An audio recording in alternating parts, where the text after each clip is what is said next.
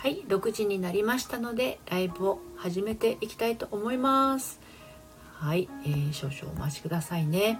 えー、っとちょっと今オープンチャットの方に、えー、リンクをねライブの始まりましたよっていうえ、っとリンクを貼っていきたいと思います。よいしょ。いってらっしゃいっていう感じ。はいあカレンさん。ってお読みしたらよろしいのかな？はじめましてかしらこんにちは。来てくださってありがとうございます、えー、この時間は普段恋愛セラピストをしている、えー、のりぴがですねえっとお届けしている10分間のライブになります。名前変えました。元のお名前は何ておっしゃる方かな？教えていただけると嬉しいです。はい。今日はね通常の配信の方であの私に頼まないで職場で肩身が狭いと思ってる人がやってることっていうあのテーマで、えー、お話をしてましてあ桜空さん。ようこそ。カレンさん素敵なお名前。で、えーと、コラムの方でもですねあの同じタイトルで綴っているのでもしねご興味ある方は、えー、読んでみてください。はいうにきちさんこんばんは。お疲れ様です。はい、でこの今日のライブの方ではですねあの仕事ですとか家庭でなんかちょっと肩身が狭いような思いをすることがあるなっていうようなそういう方にあのメッセージを届けたくて、えー、まあ、あのライブをねしようかなって思いました。まあね、あのノルピ塾のねクライアントさんでもいらっしゃるんですよ。なんかねあの仕事がね人よりも遅いんですとかあの会議とかミーティングでね意見を求められると詰まってしまうんですとか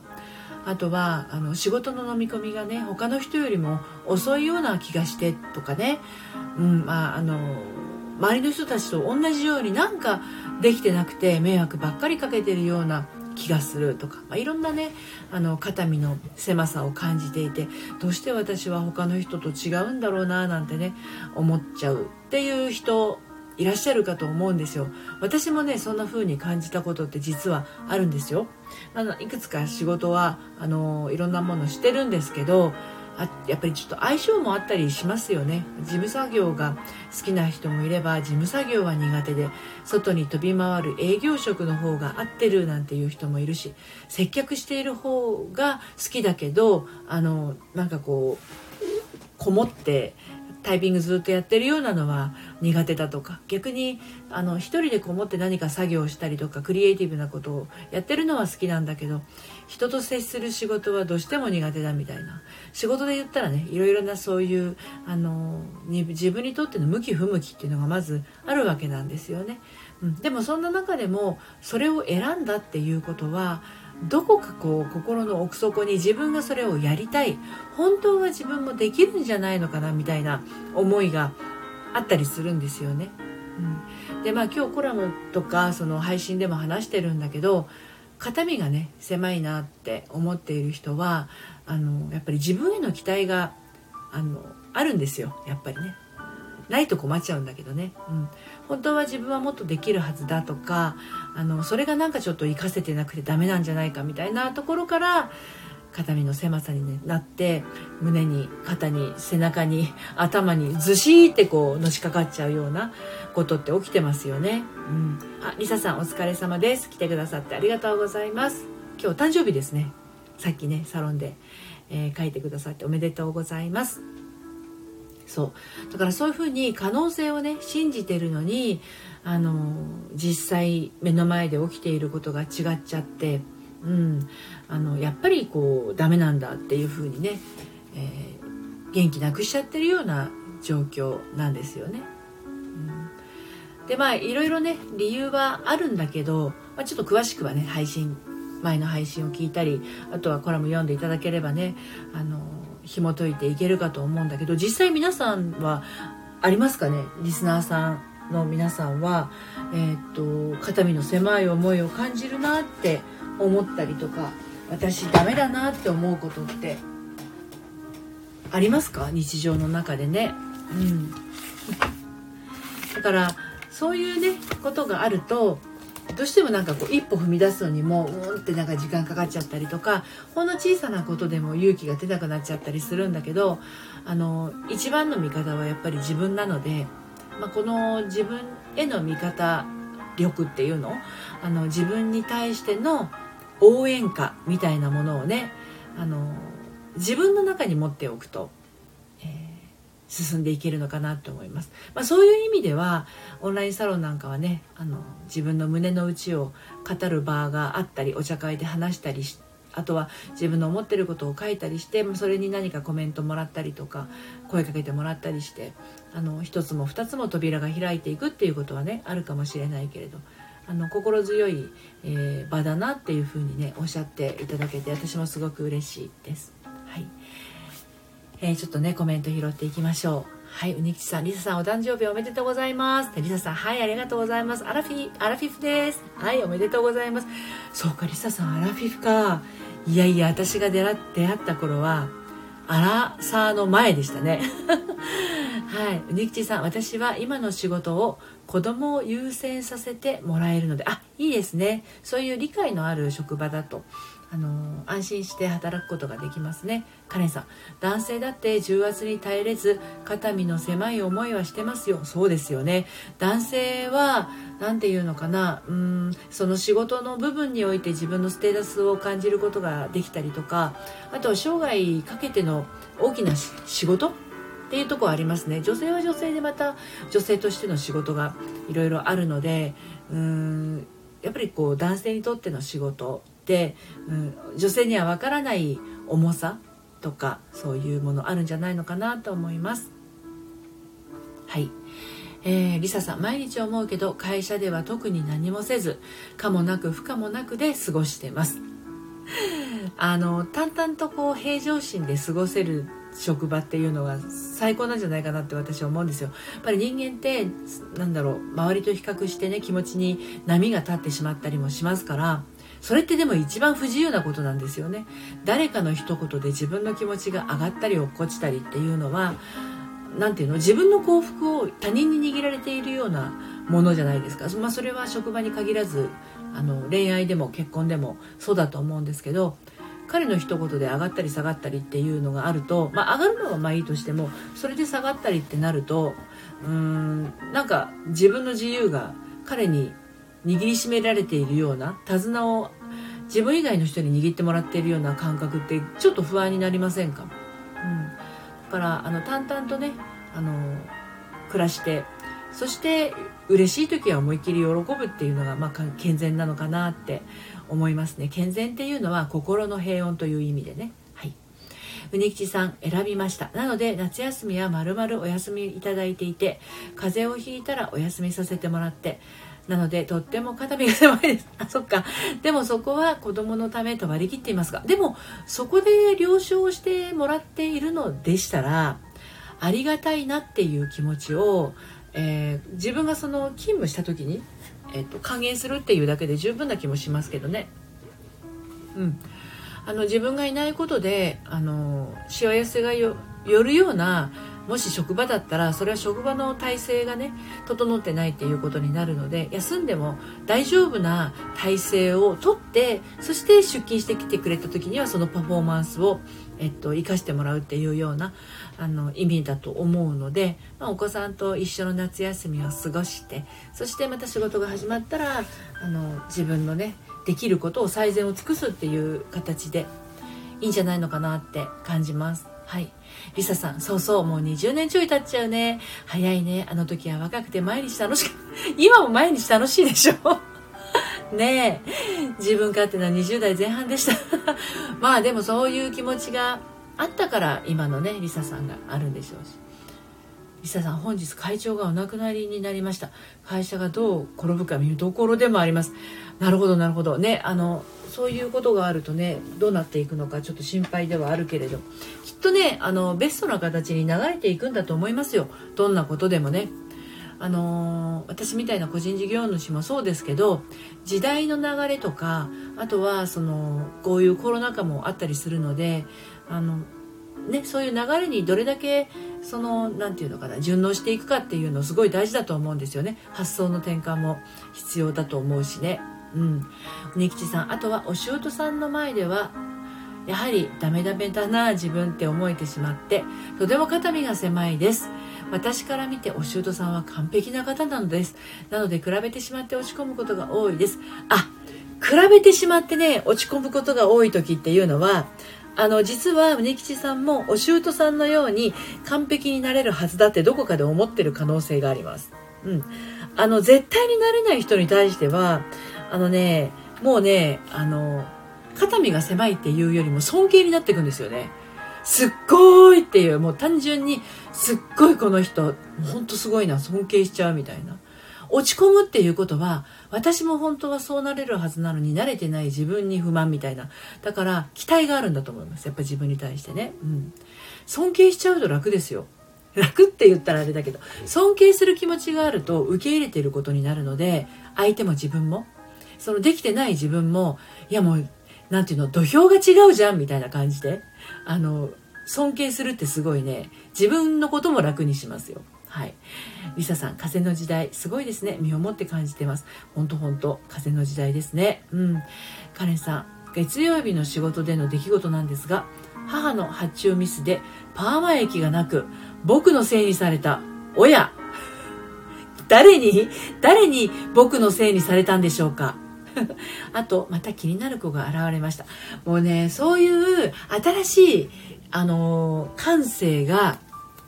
えっ、と、芽生える、えー、カレンさんがね、素敵。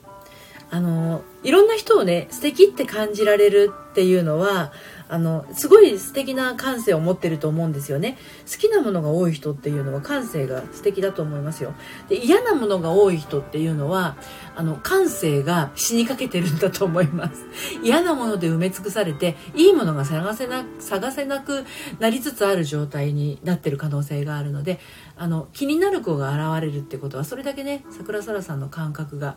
あの純粋だし、うん、素敵な感覚なんだと思いますよ。はい。母にお母さんに、母の発注ミスなのに、お母さんに僕のせいにされたの。そりゃあ、激おこぷんぷん丸になる。古いかしら。あの、激おこですよね。うん。お母さんは、自分が発注したことをもしかして忘れてしまったのかもしれないですよね。うん。そうそう。だから、お母さん、忘れちゃったんだね。そっかお母さんが間違えたんだけど俺が間違えたになってるんだお母さんの中ではガビーンみたいな感じで言ってみるとか。ねあの深刻になっちゃうと人間相手を責めることに走っちゃうのであのちょっとこうねおどけながら俺忘れちゃったの？ちょっとみたいな感じで言うといいかもしれない。はいニキチさん。なるほど。どこかで張り合ってしまう自分がいるんです。もっとやられるはずだって思ってるんですね私。尊敬にしてしまえば比べなくて済むのですね。そう。でお母さんの場合お舅さんの場合はねもう一つ要素があります。旦那さん。これ。旦那さんっていうのはあのどちらにとっても愛する人なんですよね。お舅さんいわゆる旦那さんのお母さんからしても愛する息子だしうに吉さんからすれば愛する旦那さんなわけですよね。だからねライバルもあるんですよね。うん、これはねお母さんの方もお舅さんの方もあのニキティさんにライバル心をやや持ってるのかもしれないですね。どっちもあの息子から見てそれから旦那さんから見て自分が大切な存在だっていうふうに思ってほしいっていうのはねこれ自然な感情なんですよね。だから相手の自分より優れているところ多分お母さんからすればあの息子の子供を産んでそして息子に一番愛されてる人だっていう風な思いがあって。であの利吉さんからすればもううちの旦那のことを生まれた時から面倒を見ていて旦那のことは何何何も残らず分か分かりきっている。っていうようなそういうなんだろう絶対にこう相入れないようなライバル心みたいなものがあるとねそういう嫉妬心がねちょっと邪魔してあの思っちゃうかもしれないですよね。うん、チクリチクリと言われてる気もしてあなた何やってるのってそれも私の思い違いなのかな？あなた何やってるのって言われた時はあの本当にお母さんが何をやってるかわからなくて聞いているっていう体で「いや今これ私これをやってるんですよほほ」みたいな感じで返したらいいのかも。うん。ライバルそれ的確な言葉しっくりきました。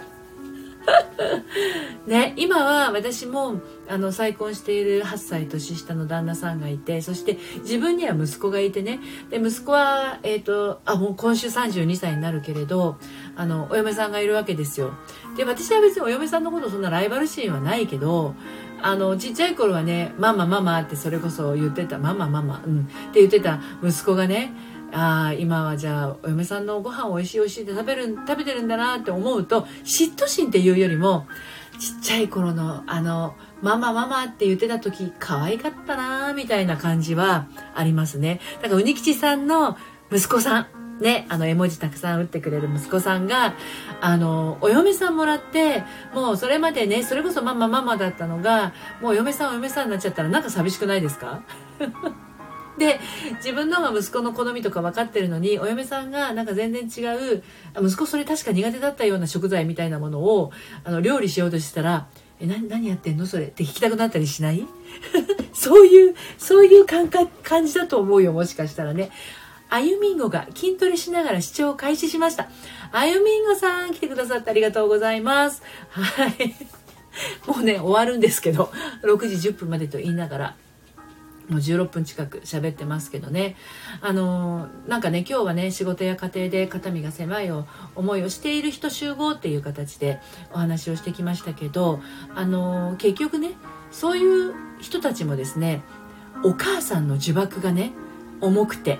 自由に飛べない女子っていう可能性がすごくあったりする。でまああのここに来てくださってる方ねメールマガジン登録してくださってる方多いですけどあの今もうメールマガジンの登録者30名近くなってきてあのまあ、そういうねお母さんの呪縛が重い方へのメッセージ届けていこうかなと思ってるのでご興味ある方は是非ねプロフィールの概要欄の方から登録してみてください。まだ出来上がってないんですけどね。はい。あの出来次第お届けをしていきたいと思います。はい。うにきちさんなるほどです。お菓子も手作りで。なるほどなるほど。うんうんうん。カネさんまだ在庫あると思い込んでいたらしいです。うんうん。発覚したのはお客さんが来店してパーマロットを巻き始めてパーマ2液が少ししかないからどうしようって僕頭フル回転対応してお客さんも、えっと、ご立腹で大変でした。おでも僕の知識で乗り越えました。すごい桜空さん。お客さんの前でそんなこと言ってはダメですよね。そうですよね。お客さんの前ではちょっとまずいけど、多分、桜空さんの男性思考で言うとそういう乗り換え方なんだけどお母さんの思考でいくともうあのどうしようを言葉にする誰が目の前にいようと言葉にするっていうことが自分の不安感をあの薄める一番の手立てだったんでしょうね。だからお母さんああいうふうに言わなかったらきっともう本当に分かんなかったんだなっていう僕だったらこうするっていうのは僕僕しか分かんないことなんであお母さんはそれでしかきっともうあの時は対処できなかったんだろうな。確かにあの僕のせいにされるのは腹が立つけど。ね、だからあの僕のせいにしてお母さんあの気が済むんだったらいいかもしれないけどでもああいう時はねお客さんもあの心配しちゃうからこれからは気をつけようねみたいな感じでやっていくといいかもしれないねでもそういう腹が立った気持ちっていうのはないことにしちゃうと自分にストレスが溜まっちゃうからこっそり吐き出してくださいね。うん、はい、えー、じゃあうねきちさんのコメント拾ってね今日は終わりにしていこうかなと思います。えっ、ー、といつもご飯も手が込んでいるんです。うん、そういうお姑から見たら、私はチャラチャラしてるんだろうなと、私は私なりにやれることを精一杯やってるんです。自信を持って堂々と、と、オラクルの言葉でいきます。そうそうそうそう。大事だと思いますよ。あとね、お母さんはね、実はライバルにはなり得ません。はい。お母さんは、あの、絶対的にライバルにはなれない人です。はい。これはもう師匠として立てまつっちゃった方があの絶対的に幸せになれると思いますよ。うん、ライバル視してしまうと私はダメって方に行っちゃうんですよ。なんかあの何か習い事をしてる時になんであの人はあんなにできるんだろうって敵対視してたら先生のことをねあの学ぼうとすることすらなんであの人はこんなに全部知ってるんだ当たり前なんですよ。あの先生だから。もうねもう人生の先行ってる人だからね。自分のやりたいことの先行ってる人だから分かって当たり前なんでもう手が込んでいるっていうのがすごかったらえこんなに手の込んだご飯をずっと今まで作ってこられたんですね。本当に尊敬します。私なんか本当にもうねあのまだまだお母さんの5分の1もできてないんだけどっていうそういうところの現実に気づくとねあのむしろ全部吸収しようって学ぼうと。いう気持ちになると興味が湧いてくると思うんですよね。うん。師匠って呼びます。今日もありがとうございました。こちらこそです。ということで、あっという間に20分経っちゃいましたね。はい。あの、最後までお付き合いいただきましてありがとうございました。メールマガジンは、プロフィールの概要欄から、えー、受付中ですので、まだ出来上がっておりませんけれどね。はい。ご興味ありましたら登録してみてください。はい。えー、カレンさん、最後にもっと頭にくることが、その、その、その施術？その施工か。母が全部やって大成功したって 僕がっかり。お母さんが成功する下地を作ったのは桜空さんだからね。桜空さんじゃない。カレンさんだからね。うん。あ、僕のあれがあったから、お客さんも満足してくれたんだなっていうところに行くと、協力者として同じお店を切り盛りする協力者として大成功っていう視点が得られるんじゃないのかなと思います。はい。ということで今日も最後まで皆さんお付き合いありがとうございました。また明日6時にお耳にかかりましょう。それではまた、さようなら。